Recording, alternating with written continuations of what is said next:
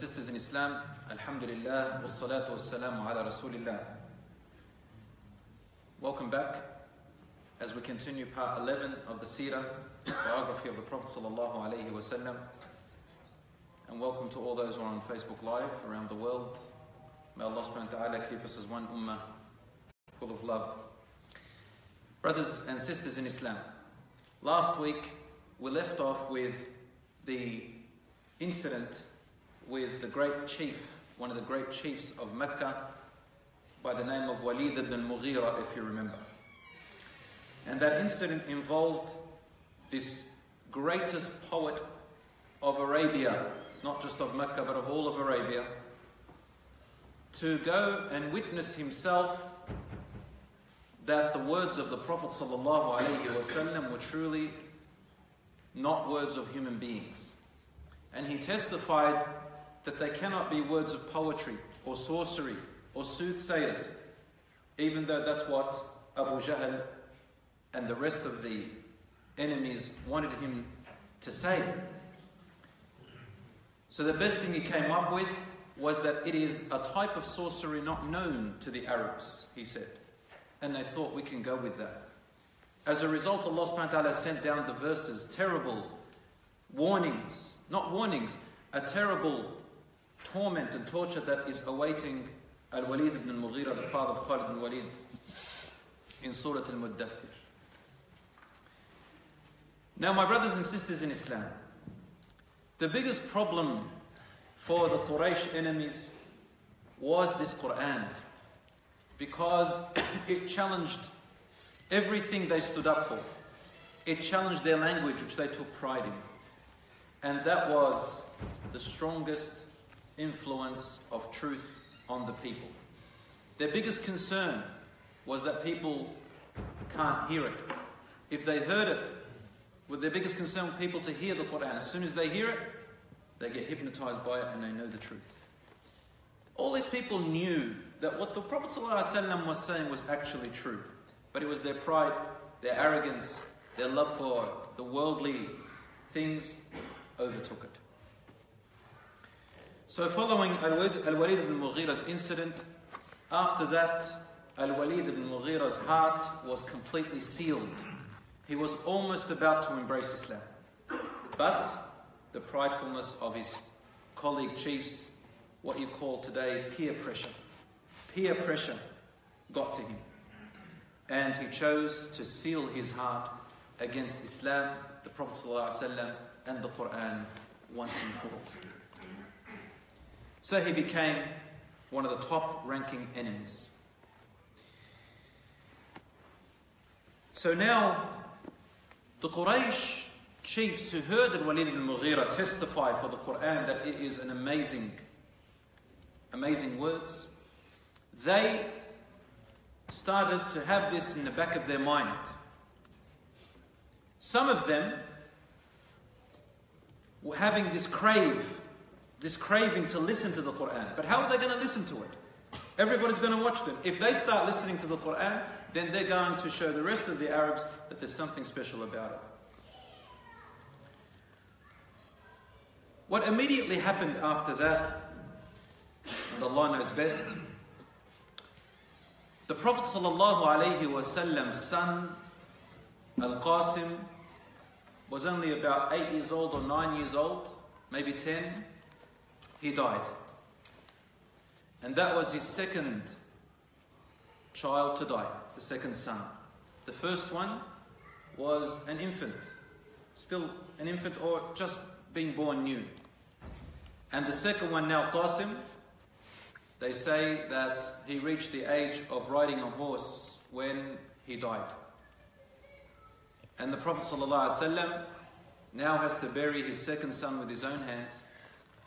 And this was the greatest opportunity for the enemies of Quraysh to use this against him.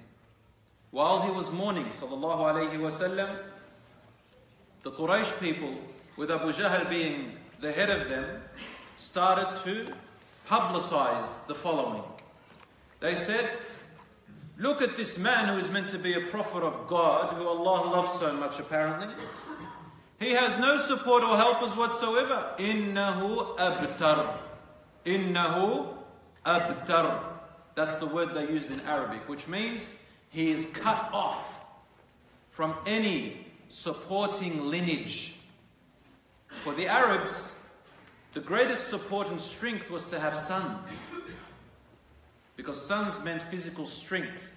And especially in those days, not so much today, especially in those days, and especially in places where there is no law and order, then you need a strong backing. And as we said, there are no courts or law and orders at the time. The Prophet ﷺ, when he first came out with the Arabs, it was chaos. You had to have men in your family to protect you. Otherwise, you had no support or protection. You remember the story of Lut alayhi salam, one of the prophets, Lut, who was sent to Sodom and Gomorrah. And they came to him, abusing him. He only had daughters. And he said, as Allah says in the Quran, لَوْ أَنَّ لِي رَهْطٌ أَوْ آوِي إِلَى رُكْنٍ شَدِيدٍ.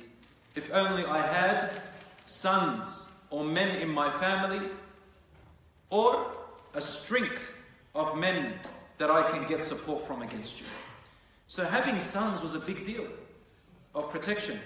And the Prophet ﷺ's people, Banu Hashim, basically didn't want to help him anymore. They, they don't want this.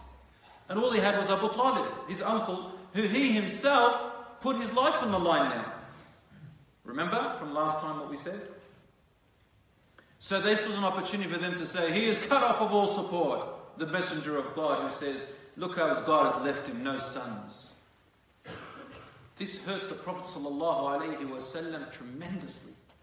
Can't imagine, cannot describe the words, how they pierced into his heart ﷺ. And who does he complain to? Only to Allah subhanahu wa ta'ala for his mercy. So Allah sent down the verse immediately. إِنَّا أَعْطَيْنَاكَ الْكَوْثَرُ فَصَلِّ لِرَبِّكَ وَانْحَرْ إِنَّ شَانِئَكَ هُوَ الْأَبْتَرُ. Very quickly, straight to the point. We have given you a gift, O Messenger of God, the fountain of Kawthar. Kawthar means the never-ending. فَصَلِّ لِرَبِّكَ وَانْحَرْ. Continue to pray to your Lord. Don't give up. وَانْحَرْ, and continue to do your udhiyah for Allah. إِنَّ شَانِئَكَ هُوَ الْأَبْتَرُ. Those who hate you, they are the ones who are soon going to be cut off. They will have no supporters. You just wait and be patient. And that verse gave the Prophet ﷺ immense support. Then Abu Jahl and another chief named Abu Sufyan and another chief named Al-Akhnas. Have you heard of Al-Akhnas? These three men, among the greatest chiefs, they loved Arabic and poetry and so on. You see, the words of Al-Waleed ibn al-Mughira were still affecting them. So I'll tell you this funny incident that happened in that time. The Prophet ﷺ, who used to pray in the night. Now when he used to pray, it wasn't the prayer that we know today yet. It hadn't, the, the five daily prayers hadn't come down yet, but they were praying like the way the former prophets used to pray, bowing and prostrating. He used to pray in the night, as Allah told him in the previous verse, you can seek refuge in the night where you can meditate and your serenity comes down and you find your stress and your hardship goes away when you wake up in the night and pray to Allah. So this was a common practice the Prophet ﷺ did. And in those days, he didn't have cars and uh, noises and T Vs and so on and so forth. When the lights were off, they were off. You could hear... If there were crickets, you can hear the crickets only. You can hear people just treading very silently. And so the voice of the Prophet ﷺ could be heard outside of his house. So what did Abu Jahl, Abu Sufyan and Al-Akhnas do? They didn't know this about each other. But secretly at night, they started going out. They went one night in secret, each one by himself, from a different corner, to approach the Prophet ﷺ's house secretly to listen to the Prophet ﷺ's Qur'an, to his voice reading the Qur'an. So as they were approaching, they listened until the Prophet ﷺ stopped. And then as they were going back home, what happened? They bumped into each other. Uh, they were tongue-tied. One said, oh, I'm just out because of some family needs. The other one said, I was going to the bathroom. The other one said, oh, I just wanted to, you know, make... They made up some excuses. They all understood that they were all going to listen. But they said, okay, go on. Basically, silently we agree. That's good enough. Let's not talk about it. Next day, the same thing. They're hypnotized like an addiction. They went back, they listened, and what happened? As they were returning, they bumped into each other once again. This time, they said, listen, we know what we're all out here for. We were listening to the Quran. Okay, it hypnotizes us, and it can't blame us. But let's agree not to tell anyone about this, and we'll never do it again. They said, okay, okay, agreed, agreed, agreed. So the next day, the man, Al-Akhnas, he couldn't bear it. So he goes up to Abu Sufyan, sits with him at the corner of the Kaaba. It was called the social gathering place. He took him aside and said, hey, listen, Abu Sufyan, what do you think of the words Muhammad was reading last night? Abu Sufyan, being a businessman, he always counts his losses and makes sure that he can come out the winner in the end. You know, he's a man of profit. He thinks business-like. Instead of answering him, he said, you tell me first. So Al-Akhnas said to him, well, I, I think that they are, that a man cannot speak those words.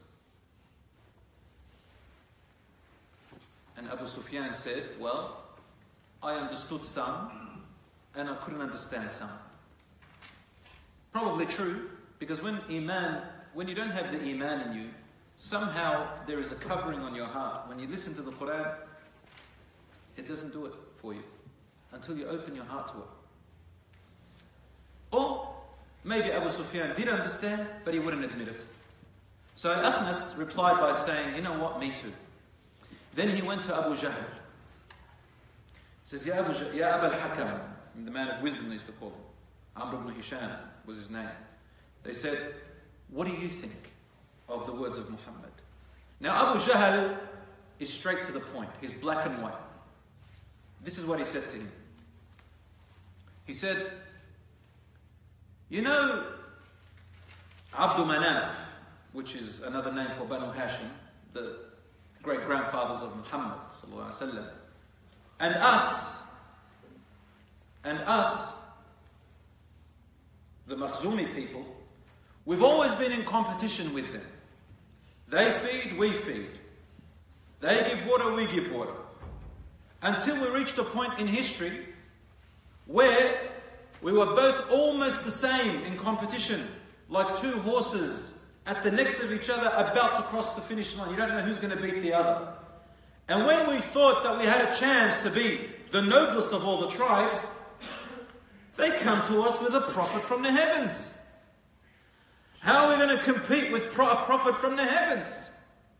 He said, I will never accept even if he speaks the truth. You see, and that's when Allah subhanahu wa ta'ala sent down the following verses. I'll read one of them.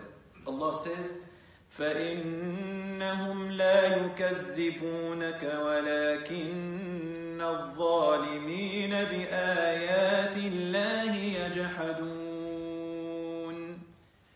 He said to the Prophet sallallahu alayhi wa sallam, it is not you that they deny, but it is the verses of Allah that the wrongdoers deny. Meaning, they did not accuse you of lying, O Muhammad, the Messenger of God. But it is the words of Allah that they are denying. They know the truth, but their pride stops them. And Abu Jahl said it straight out. And subhanAllah, you can see that Abu Sufyan is being lenient. What does he do after the opening of Mecca? He converts to Islam. He has something for Islam. But wealth and business and trade overtook his mind for a little while. They say that Al-Akhnas became Muslim later on, but we're not very sure about that. So that's one incident.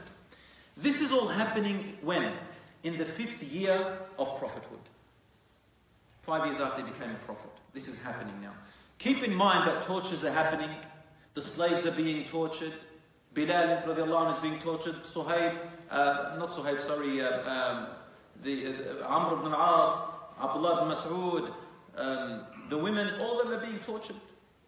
Zanira, one slave, was being tortured. All of them being tortured at the same time. But the Prophet ﷺ is protected, and all the people of Quraysh are being protected, those who became Muslim. So one day, they tried to negotiate with the Prophet ﷺ. One of the chief men, his name is Utbah. Utbah is the father of Hind. Do you remember the story of Hind, who sent Wahshi to kill Hamza in the Battle of Uhud? That's later on. So this man, Utbah, is one of the most respected and important leaders in Quraysh. He decides to do what Al-Waleed ibn al-Mughira did. He thought, you know what, I'm going to go give it a try. I'm very well spoken, and truly he was an extremely eloquent man. And on top of that, he was actually a man of wisdom. The Prophet ﷺ actually witnessed to the wisdom of Utbah, even though Utbah was a disbeliever, an enemy. And that shows us that we as Muslims should not deny or neglect the goodness or intelligence of people, even if they are kuffar or enemies of Islam or whatever. Because Allah subhanahu wa ta'ala in the Quran acknowledged for the people of the book, for example. He said, and among them are those who are very trustworthy. You give them a camel load of gold and wealth and they will look after it for you. And among them are those who are not trustworthy. So we are a balanced ummah. We don't just neglect or deny the goodness of people just for the mere fact that they're not Muslim, or because we don't uh, like a person, or because uh, you know we you know we think that someone is lower than us. Or, don't ever think like that. Inna akramakum indallahi atqakum. The most honoured among you in the sight of God are the ones who are most righteous and God fearing. And Allah says, "Wala tuzakku anfusakum." Never praise yourselves in piety. Don't sit there saying, "I'm the most religious. I'm superior." Huwa a'lamu biman ittaqa. Allah says, He is the one who knows truly who is God-fearing. What you do in secret, what you do in open, what your heart really is like. Two different things. So without going too much on that, for to save time, Utbah decides to go to the Prophet ﷺ to speak to him. So he met him at the corner of the Kaaba. He sits him down and said, Ya Muhammad, Ya ibn akhi. Uh, the way they used to say, oh, oh my nephew. This was a, a, a word of, you know, kindness and respect for someone when they call them my nephew. Someone's younger than him, not as an older person. He said, can you sit down and listen to what I have to say? The Prophet ﷺ never rejected anyone from listening to them. And I'd like to make an important point here, brothers and sisters. If you expect people to listen to your da'wah, to listen to you about your religion, then it's only natural and proper and just that you also listen to them. You cannot expect someone to listen to you if you don't also listen to them. So Rasulullah sallallahu alaihi wasallam sat down and he listened to Utbah, knowing exactly what he's going to say. Utbah began talking and talking and saying things like, oh, my nephew, look, your actions have divided us. Your actions have cut off family ties. Your actions have uh, returned, the, telling us to uh, basically abuse our forefathers and our gods. The Prophet ﷺ wasn't abusing their gods. A Muslim does not abuse the religion of other people. Allah said in the Quran, do not swear at their religion, because then they will swear at yours. And there is an incident why Allah subhanahu wa ta'ala said that. That incident was the time when Abu Jahl, he said, I shall go and swear at Muhammad if he says one more word, if he swears at our gods. And Allah sent down that verse saying, do not swear at their gods or their religion, even though they are complete nonsense. فَيَسُبُّوا دِينَكُمْ. Then they will swear at your religion and your God. Adwan. Out of injustice. We don't do that. So Utbah spoke for a long time. The Prophet ﷺ, wallahi, did not cut him off once. When he finished, he said, Antahayt, ya Utbah, have you finished? And he put his hands backwards like this on the floor. He said, yes, I'm done. He said, can I speak now? He said, yes. And the only thing the Prophet ﷺ did was recite from Surah Fussilat. He said, Bismillah, a'udhu billahi minash shaitan rajim, bismillah ar-Rahman ar-Rahim, Hamim. تنزيل من الرحمن الرحيم كتاب فصلت آياته قرآنا عربيا لقوم يعلمون بشيرا ونذيرا فأعرض أكثرهم فهم لا يسمعون. Which means Hamim, a revelation, the Quran, from the most merciful and the most gracious. A book whereof the verses are explained clearly. A Quran in Arabic for people who know. A book bearing glad tidings and warning, but most of them turn away, so they hear not the Quran. And they say, our hearts are wrapped up in covering from that which you invite us, and in our ears is deafness, and between us and you is a screen, so work you on your way. Indeed, we are working on our way.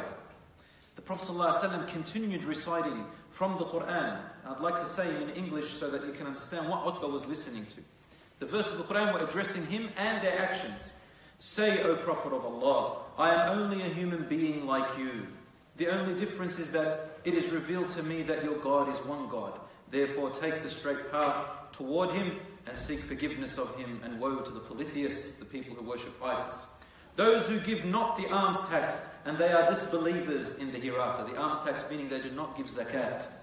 Indeed, those who believe and do righteous good deeds, from them will be an endless reward that will never stop. Say, do you verily disbelieve in him who created the earth in two days, and you set up rivals in worship with him? That is the Lord of the world. You see, it's addressing Utbah exactly what his people are doing, what they're saying. It's talking about their life. Everything, what they say in secret, what they're thinking, what they're feeling.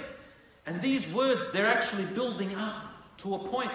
He said, he placed therein firm mountains from above it, and he placed it, and he blessed it, and measured therein its sustenance in four days, sufficient for those in need. Then he rose over towards the heaven, when it was smoke, and said unto it, and unto the earth, come both of you, willing or unwilling, and take shape. They both said, we come willingly, and they took shape. Then he completed and finished it. It was in the form of smoke. From their creation, seven heavens in two days, and he made in each heaven its affair. And we adorned the nearest heaven with lamps, to be an adornment as well as to guard heavens. Such is the decree of him, the most gracious, the omnipotent. But if they turn away, then say, Anzartukum, I have warned you of a destructive, awful crime, like that which overtook Aad and Thamud. As soon as Utbah, this is the thirteenth verse, as soon as Utbah heard the words, I shall do what I did to your forefathers Aad and Thamud, Utbah was so overwhelmed by these words that he got so afraid. He got up, put his hands onto the mouth of the Prophet ﷺ and said to him, Unshiduka birrahim, I call upon you by the womb that connects us, because they were all relatives, cousins. Please don't say a single word more. Please don't say a word. I don't want Allah to destroy me like what he did to our ancestors, Aad and Thamud, who became extinct Arabs. Now, you might think that Utbah doesn't believe in all that stuff. What's going on? You see, the words of the Qur'an, they know truth from false, and they were words of truth. Utbah got up, and he ran back to his people, to Dar al-Nadwa. He got Abu Jahl and Abu Sufyan and Al-Waleed and Umayyad, all those chiefs. He sat down with them and said, listen to me, people, listen. Listen to me. Leave this man alone. Leave him alone. Wallahi, his words are so powerful that I cannot believe anything but this. This man is going to have an amazing future. He's going to be a man of power, without question. Leave him alone. If he is victorious, then we will share in his victory, because we are with him, we are his people. And if he is a liar, then at least if he is beaten, then let the other Arabs beat him, so that we don't carry the blood of our own relatives. And people say they kill their own relatives. So leave him alone, for wallahi, whatever he's onto in his mission, he's going to reach it. This is what Utbah said. At this point, they started to listen to him, but Abu Jahl, the bully, he got up and said, never is this what you came to do. Are you better than your forefathers, Ya Utbah? Now, as soon as you say that to someone like that, they can't back then. They said, no, I'm not better than my forefathers. He said, how could you be a coward? He said, I'm not a coward. So he kept on talking to him until Utbah said, okay, I've said what I have to say, and I'm behind my people. Do what you want. Utbah then backed down. He was too much, too scared. His forefathers meant more to him than the truth.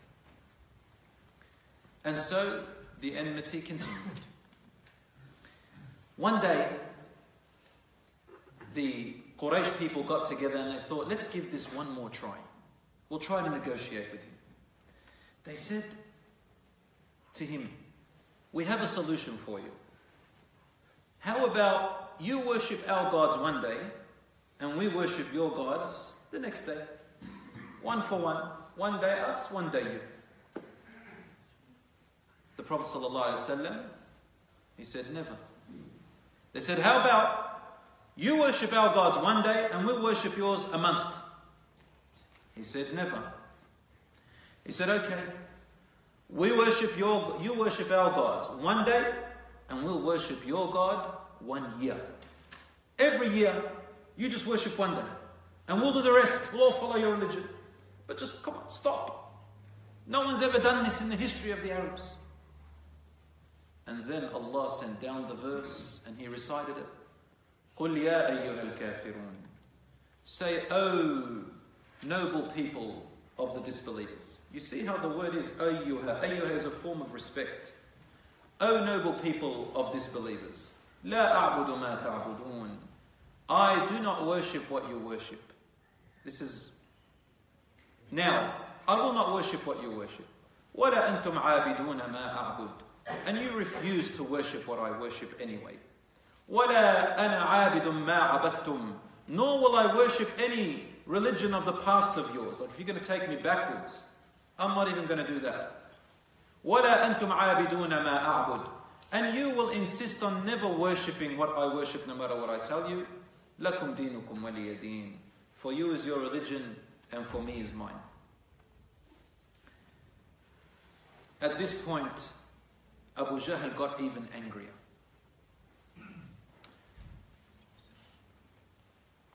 So one day, the Prophet ﷺ was making tawaf around the Kaaba. And this particular story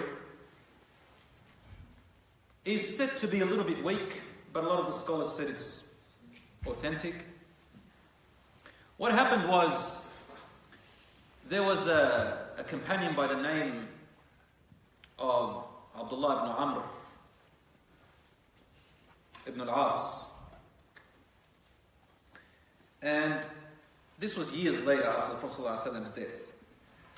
And there was another companion by the name of uh, Urwa ibn Zubayr, rahimahullah. He asked this guy, Abdullah ibn Amr ibn al-As, can you tell me about the worst incident that ever happened to the Prophet ﷺ that you saw in your life?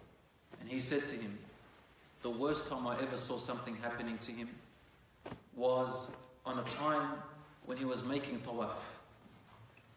He said he went around once and there were people, some of them among them chiefs, some of them normal people, that were sitting on the side.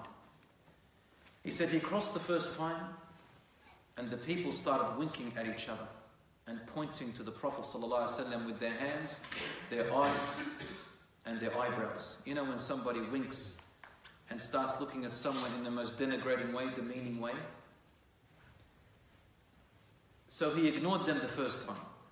He went for the second tawaf, and he knows they're going to do it again. As he approached, they started winking and saying words that hurt him, sallallahu alaihi wasallam, abusive words.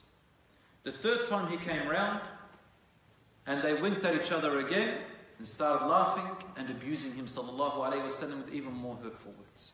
And the Prophet sallallahu alaihi wasallam is quiet, silent, not saying a single word, but is getting hurt on the inside.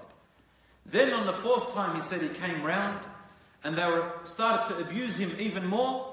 Then the Prophet ﷺ stopped and turned to them. And he said,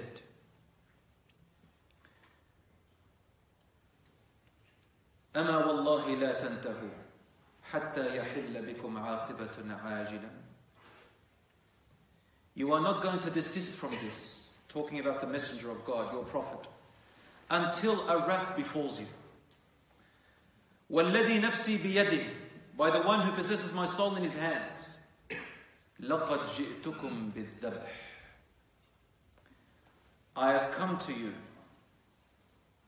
with the future command of putting you to slaughter. Of putting you to what? To slaughter. In the Arabic language, when you say dhabh, it doesn't literally mean to slaughter someone with a knife. It means to fight in a battle.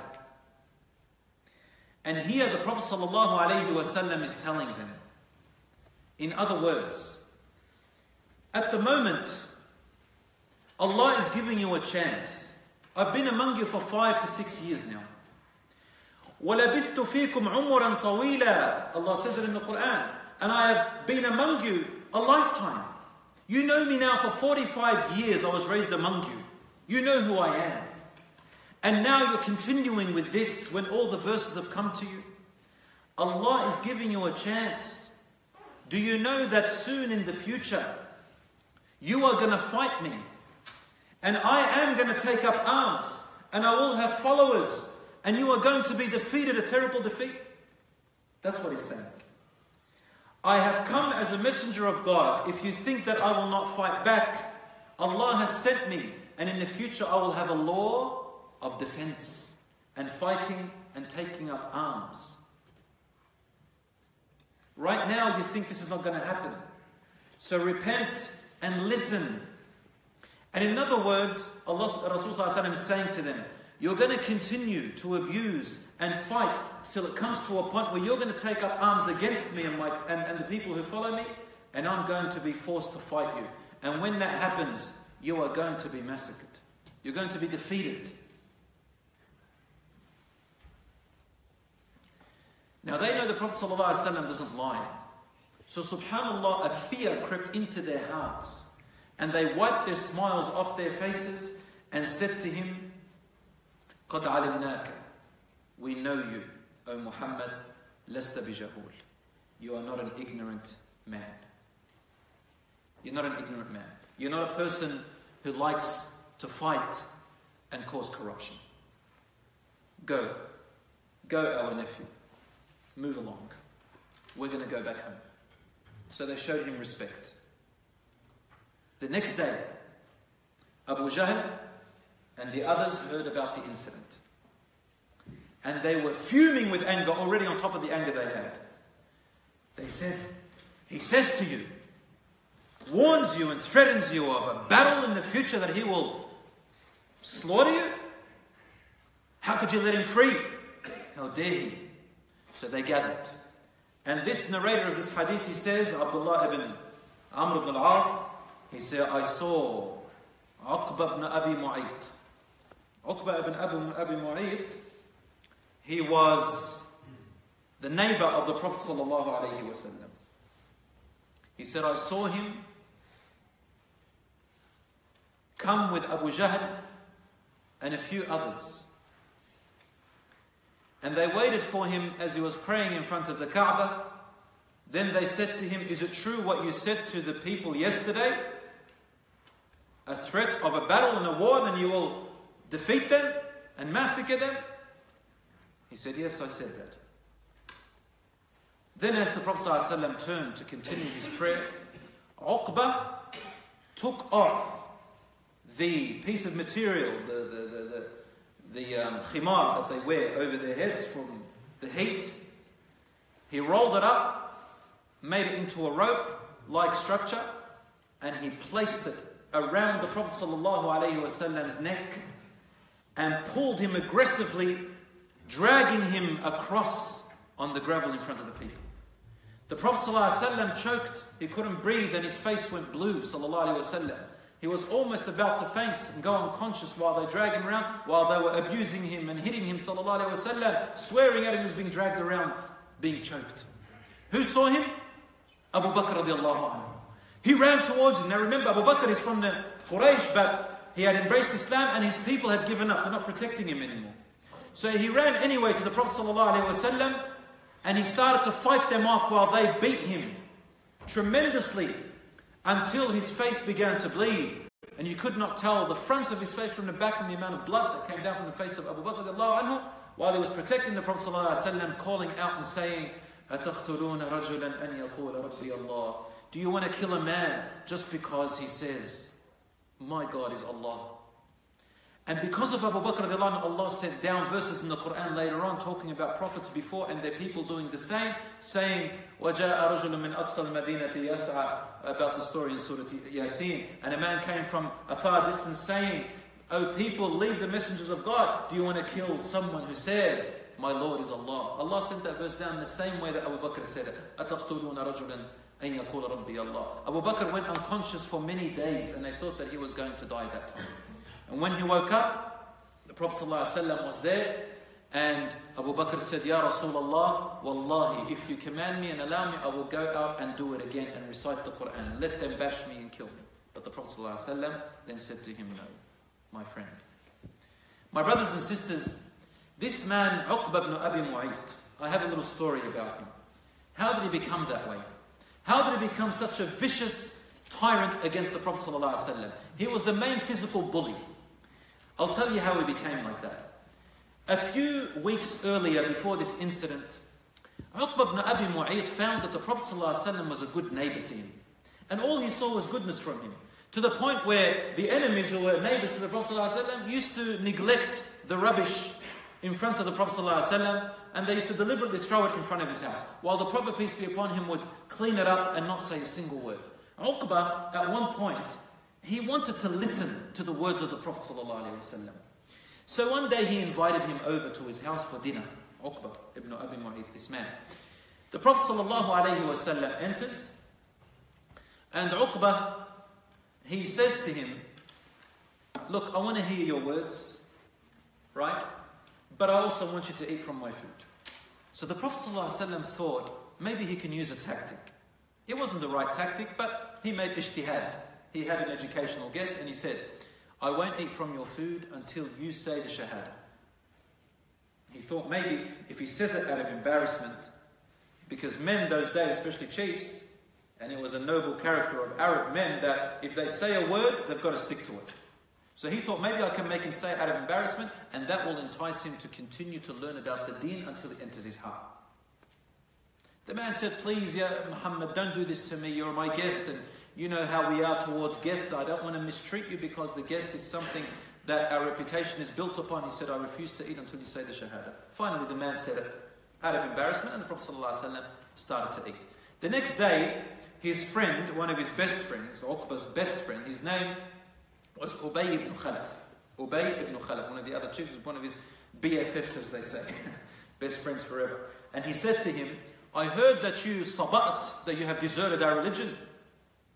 He said to him, no, no, it's not true. Listen, man, you know, it made me embarrassed, and I said the word out of embarrassment. It's not real. Don't worry about it. And Ubayy said, I don't believe you. He said, what do you want me to do? He goes, either you choose me as your friend, and you take my way, or you choose him as your friend, you take his way. One or the other. You're either with us, or against us. He said, I'm with you. He said, prove it. He said, do, tell me, I'll do anything. He said, go, knock on your neighbor's door, Muhammad sallallahu alaihi wasallam, and when he answers the door, spit in his face. Then I'll believe you that you're my ally and I will take you as my friend. And he went to the Prophet sallallahu alaihi wasallam's house, he knocked on his door. The Prophet opened the door. What do you think the Prophet sallallahu alaihi wasallam is thinking? He remembers last night. He said the shahada, maybe it worked. He's very happy. He's excited that another man that he has saved from the fire. That's all the Prophet ﷺ wants. The Rasul ﷺ is cheerful and hopeful. And as soon as he smiles to him, Uqba ibn Abi Mu'ayt swears at him and spits right in the middle of his face. And he walks away. The Prophet ﷺ didn't say a word. But Allah did. He sent down the following verse. وَيَوْمَ يَعَضُّ الظَّالِمُ عَلَى يَدَيْهِ يَقُولُ يَا لَيْتَنِ اتَّخَذْتُ مَعَ وَاتَّبَعَ الرَّسُولِ سَبِيلًا يَا وَيْلَتَى لَيْتَنِي لَمْ أَتَّخِذْ فُلَانًا خَلِيلًا لَقَدْ أَضَلَّنِي عَنِ الذِّكْرِ بَعْدَ إِذْ جَاءَنِي وَكَانَ الشَّيْطَانُ لِلْإِنسَانِ خَذُولًا. Allah said, and on that day, the day of judgment, the one who wronged himself, meaning Uqba ibn Abi Mu'ayt, him, without mentioning his name, he shall bite his hands out of regret. You know, when people bite their fingers out of their nails out of nervousness, he says, on the day of judgment, he will bite his hands out of regret and nervousness. And he will say, I wish that I would have taken companionship and a way with Muhammad sallallahu alaihi wasallam, with the messenger of God. Oh, woe to me, oh, oh, woe to me. Oh, I wish I wouldn't have taken friendship and a way with so-and-so. He has led me astray from the straight path. And then Allah says, and the shaitan truly is a deceitful liar to man. The shaitan has two meanings. The shaitan of the jinn and the shaitan of the human being. Shaitan or shaitana is an act of evil and treachery. They can be a jinn, they can be a human. Who's worse? The human or the jinn? The human's the worst, because you say, A'udhu billahi minash shaitanir rajim, you make adhan, the shaitan runs away. The human being looks at you and says, what are you doing, man? Stop it. Come on, man. Move on. And that Ubayy ibn Khalaf was his shaitan. And what does Allah describe the shaitan as? Inna shaitan, shaitan, الشيطان كان الإنسان خذولا وكان الشيطان الإنسان خذولا. The shaitan is a khadul. And I'll tell you that there are eight types of friends Allah mentions in the Quran. One of these types is a khadul friend. This type of a friend, the khadul, is like the shaitan. What does he do or she do? She does. Basically, they make you think that they are your friends, but only so long as you agree with them and follow with their desires. When you get in trouble, When you get in trouble, and it's really their fault for leading you into it, at the time that they need you, they walk away and leave you alone. And they say, oh, it's got nothing to do with me. So these are the thuds and the louts that are khaduls, like the shaitan. You think he's your friend or she's your friend, they smile to you so long as you do what they do of evil and haram. They make you steal, they make you take drugs, they make you kill, they make you abuse, they make you backbite, they make you um, cheat, they make you lie. And then when it comes down to the crunch that you are in trouble, they run away. Hey, I've got nothing to do with you, man. They're evil. And that's what the shaitan will do on the day of judgment. Don't blame me. I called you and you listened. Don't blame me. Blame yourselves. In other words, if you're that dumb and you followed me, what's that got to do with me? That's the khadul. And that's what happened to Uqba ibn Abi Mu'ayt. It didn't stop there. Abu Jahl got so angry after that, that he said, one day he came to the Prophet ﷺ and he was in a really bad mood. He saw him making tawaf once again, and he started to abuse the Prophet sallallahu alaihi wasallam.